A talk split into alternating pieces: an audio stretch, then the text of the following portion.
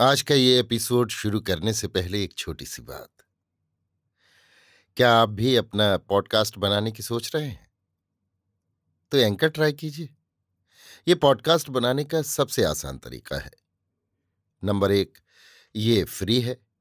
Number दो, इसमें कई सारे ऐसे टूल्स हैं जो आपको अपने फ़ोन और कंप्यूटर पर रिकॉर्ड और एडिट करने की फैसिलिटी देते हैं। नंबर तीन आप अपने पॉडकास्ट को डिस्ट्रीब्यूट भी कर सकते हैं, जिससे इसे स्पॉटिफाई और दूसरे प्लेटफॉर्म पर सुना जा सके। तो डाउनलोड कीजिए फ्री एंकर ऐप या विज़िट कीजिए एंकर डॉट एफ़ पर अपना पॉडकास्ट स्टार्ट करने के लिए। ये तो थी एक छोटी सी जानकारी, और अब शुरू करते हैं एपिसोड का सिलसिला। तो आज के एपिसोड में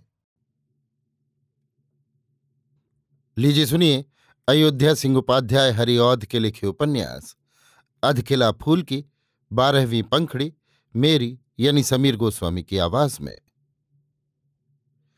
देवहूति माँ के साथ फुलवारी से घर आई। कुछ घड़ी घर का काम काज करती रही। पीछे अपनी कोठी में आकर चुपचाप बैठी। इस घड़ी कुछ काम इसके पास नहीं था, पर मन के लिए कुछ काम चाहिए। मन बिना काम नहीं बैठ सकता।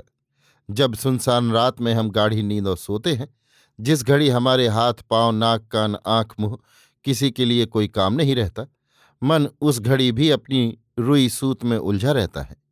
जो बातें हम दिन में देखते सुनते हैं, जो काम हम जागते में करते हैं, उन्हीं को उलट पलट कर वो उस समय ऐसी मूर्तें गढ़ता है, ऐसे ऐसे दिखलावे दिखलाता है, जो सोच विचार में भी नहीं आ सकते। इसी का नाम सपना है। देवभूति का मन भी इस घड़ी एक काम में लगा। ये सोचने लगी, इस धरती पर भी कैसे कैसे लोग हैं? दूसरे को छलने के लिए कैसी कैसी बातें बनाते हैं? कामनी मोहन की चीठी को पढ़कर मैंने उसका एक एक अक्षर सच समझा था, पर आज उसका भंडा फूटा। माँ की बातों को सुनकर मैंने समझा, ऊपर से वो जैसा भला और अच्छा है, भीतर से वो वैसा ही बुरा और टेढ़ा है। राम ऐसे लोगों से काम न डाले। वो इन बातों को सोच ही रही थी। इतने में फूल तोड़ने का समय हुआ जानकर बासमती वहाँ आई और उदास मन से देवहूति के पास बैठ गई। देवहूति ने देखकर पूछा, बासमती, आज इतनी उदास क्यों हो? बासमती, बेटी, मैं उदास क्यों हूँ? मैं इसको क्या बताऊँ? न जाने मेरा जी कैसा है, जो दूसरे का दुख देख ही नहीं सकता। और न जाने तुमने मुझ पर क्या कर दिया है, जो दिन रात तुम मेरे चित्त से उतरती ही नहीं हो। जब मैं तुम्हारी बातें सोचती हूँ, तभी मेरा जी भर आता है। इस घड़ी में यही सोच रही थी, इसी से उदास जान पड़ती हूँ। नहीं तो और कोई दूसरी बात तो नहीं है। देवभूति, क्यों? है क्या? बासमती, क्या ये भी बताना होगा? बेटी तू बड़ी भोली है, तेरा ये भोलापन ही तो मुझे और मार डालता है। न जाने तेरा दिन कैसे बीतेगा। देवभूति दिन तो सभी बीतते जाते हैं। क्या अब तक कोई नहीं बीता है? बासमती, बेटी, तुम इन बातों को क्या समझोगी? हम लोगों ने इसी में बाल पकाए हैं। समय का फेर फार देखा है। हम ही लोग इन बातों को समझते हैं। ये हम भी जानती हैं। सभी दिन बीत जाते हैं। कोई बीतने से नहीं रहता। पर क्या जैसे तुम्हारा दिन बीत रहा है, इसको, इसी भांति बीतना चाहिए? तुम्हारे ये ही दिन हंसने, बोलने और रंगरेलियाँ मनाने के हैं। तुम्हारे ये दिन बनाव सिंगार और सज धज के हैं।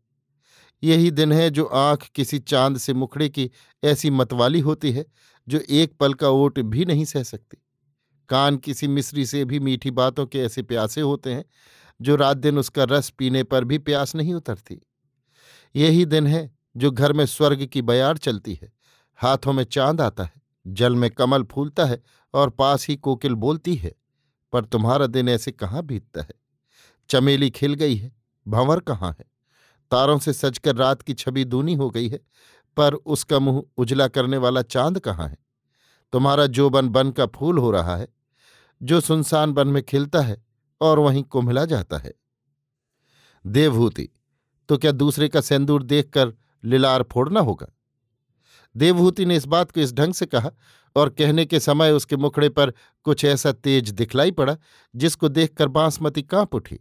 वो देवहूति की माँ से बहुत डरती थी, इसलिए चट बात पलट कर बोली, नहीं नहीं बेटी, मैं ये नहीं कहती। मैं ये कहती हूँ, जो आज बाबू साधु न हो गए होते तो तुम्हारी ये दशा क्यों होती? मैं तुम्हारा दुख देख कर ही रोती हूँ। और क्या मैं कोई दूसरी बात कहती हूँ? देवभूति ये सच है, पर क्या तुमको ऐसी बातें मुझसे कहनी चाहिए, जिन बातों को सुनकर मेरे जी को गहरी चोट लगे? तुमको तो ऐसी बातें कहनी चाहिए जिससे मैं अपना दुख कुछ घड़ी भूल जाऊँ। मेरा जी कुछ बहले। बासमती, बेटी मैं बहुत सीधी हूँ, काट छांट नहीं जानती। तुमको देखकर जो दुख मुझको होता है, उसको मैं तुमसे कह देती हूँ, पेट में नहीं रखती। देवभूति, मैं ये नहीं कहती, पर वैसी बातों को सुनकर मेरे जी को बहुत बड़ी चोट लगती थी। इसीलिए मैंने तुमसे आज ये बातें कही, नहीं तो क्या काम था? देखो बासमती। इस धरती पर हंसने, बोलने, रंगरेलियाँ मनाने, अच्छे गहने कपड़े पहनने, प्यार करने और कराने ही में सुख नहीं है, और बातों में भी सुख है। जिसका सुहाग बना है, जिसका जोड़ा नहीं बिछड़ा है, जिसका पति आँखों में बसता है, कलेजे का हार है, वो रंगरेलियाँ मनावे, हंसे, बोले, अच्छे गहने कपड़े पहने तो उसके लिए सब सजता है। जो वो ऐसा ना करे, तभी बुरा है। जो जो बातें एक दूसरे के सुख के लिए भगवान ने बनाई हैं, अपनी और अपने पति की भलाई के लिए उनको काम में ना लाना, भगवान की चलाई हुई बातों के मिटाने का जतन करना है। हमारे यहाँ पोथियों में लिखा है, पति स्त्री का देवता है, सच है। जो जिसका देवता है, वही उसका सब कुछ है। स्त्री का पति ही सब कुछ है। जैसे बने, उसी की होकर रहना चाहिए। इसी में सब सुख है। पर जिसका भाग फूट गया है, जिसका जोड़ा बिछुड़ गया है, जिसके सर का सहरा उतर गया है, उसको इन बातों में सुख नहीं है। इन बातों को जी में लाना भी उसके लिए पाप है। उसके लिए सुख की दूसरी ही बातें हैं। इस धरती पर कितने बच्चे ऐसे हैं, जिनकी माँ नहीं, कितने बाप हैं, जिनको बेटी नहीं, कितने भाई हैं, जिनकी बहन नहीं, कितने रोगी हैं, जिनकी कोई सेवा करने वाला नहीं, कितने दुखिया हैं, जिनका कोई आँसू पहुँचने वाला नहीं, कितने भूखे कंगाल हैं, जिनको कोई सहारा देने वाला नहीं।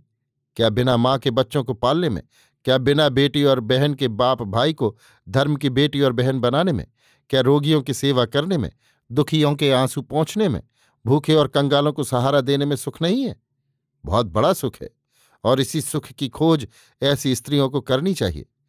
घर ही में कोई झगड़ालू है, किसी में ऐंठ बहुत है, किसी को अपनी ही पड़ी रहती है, कोई दूसरे को नहीं देख सकता, कोई थोड़े ही में बिगड़ जाता है, कोई मनाने पर भी नहीं मानता, कहीं कोई स्त्री पति से रूठ कर मुँह लपेटे पड़ी है, कहीं कोई बच्चा अपनी कड़वी माँ के थप्पड़ों को खाकर पड़ा रो रहा है।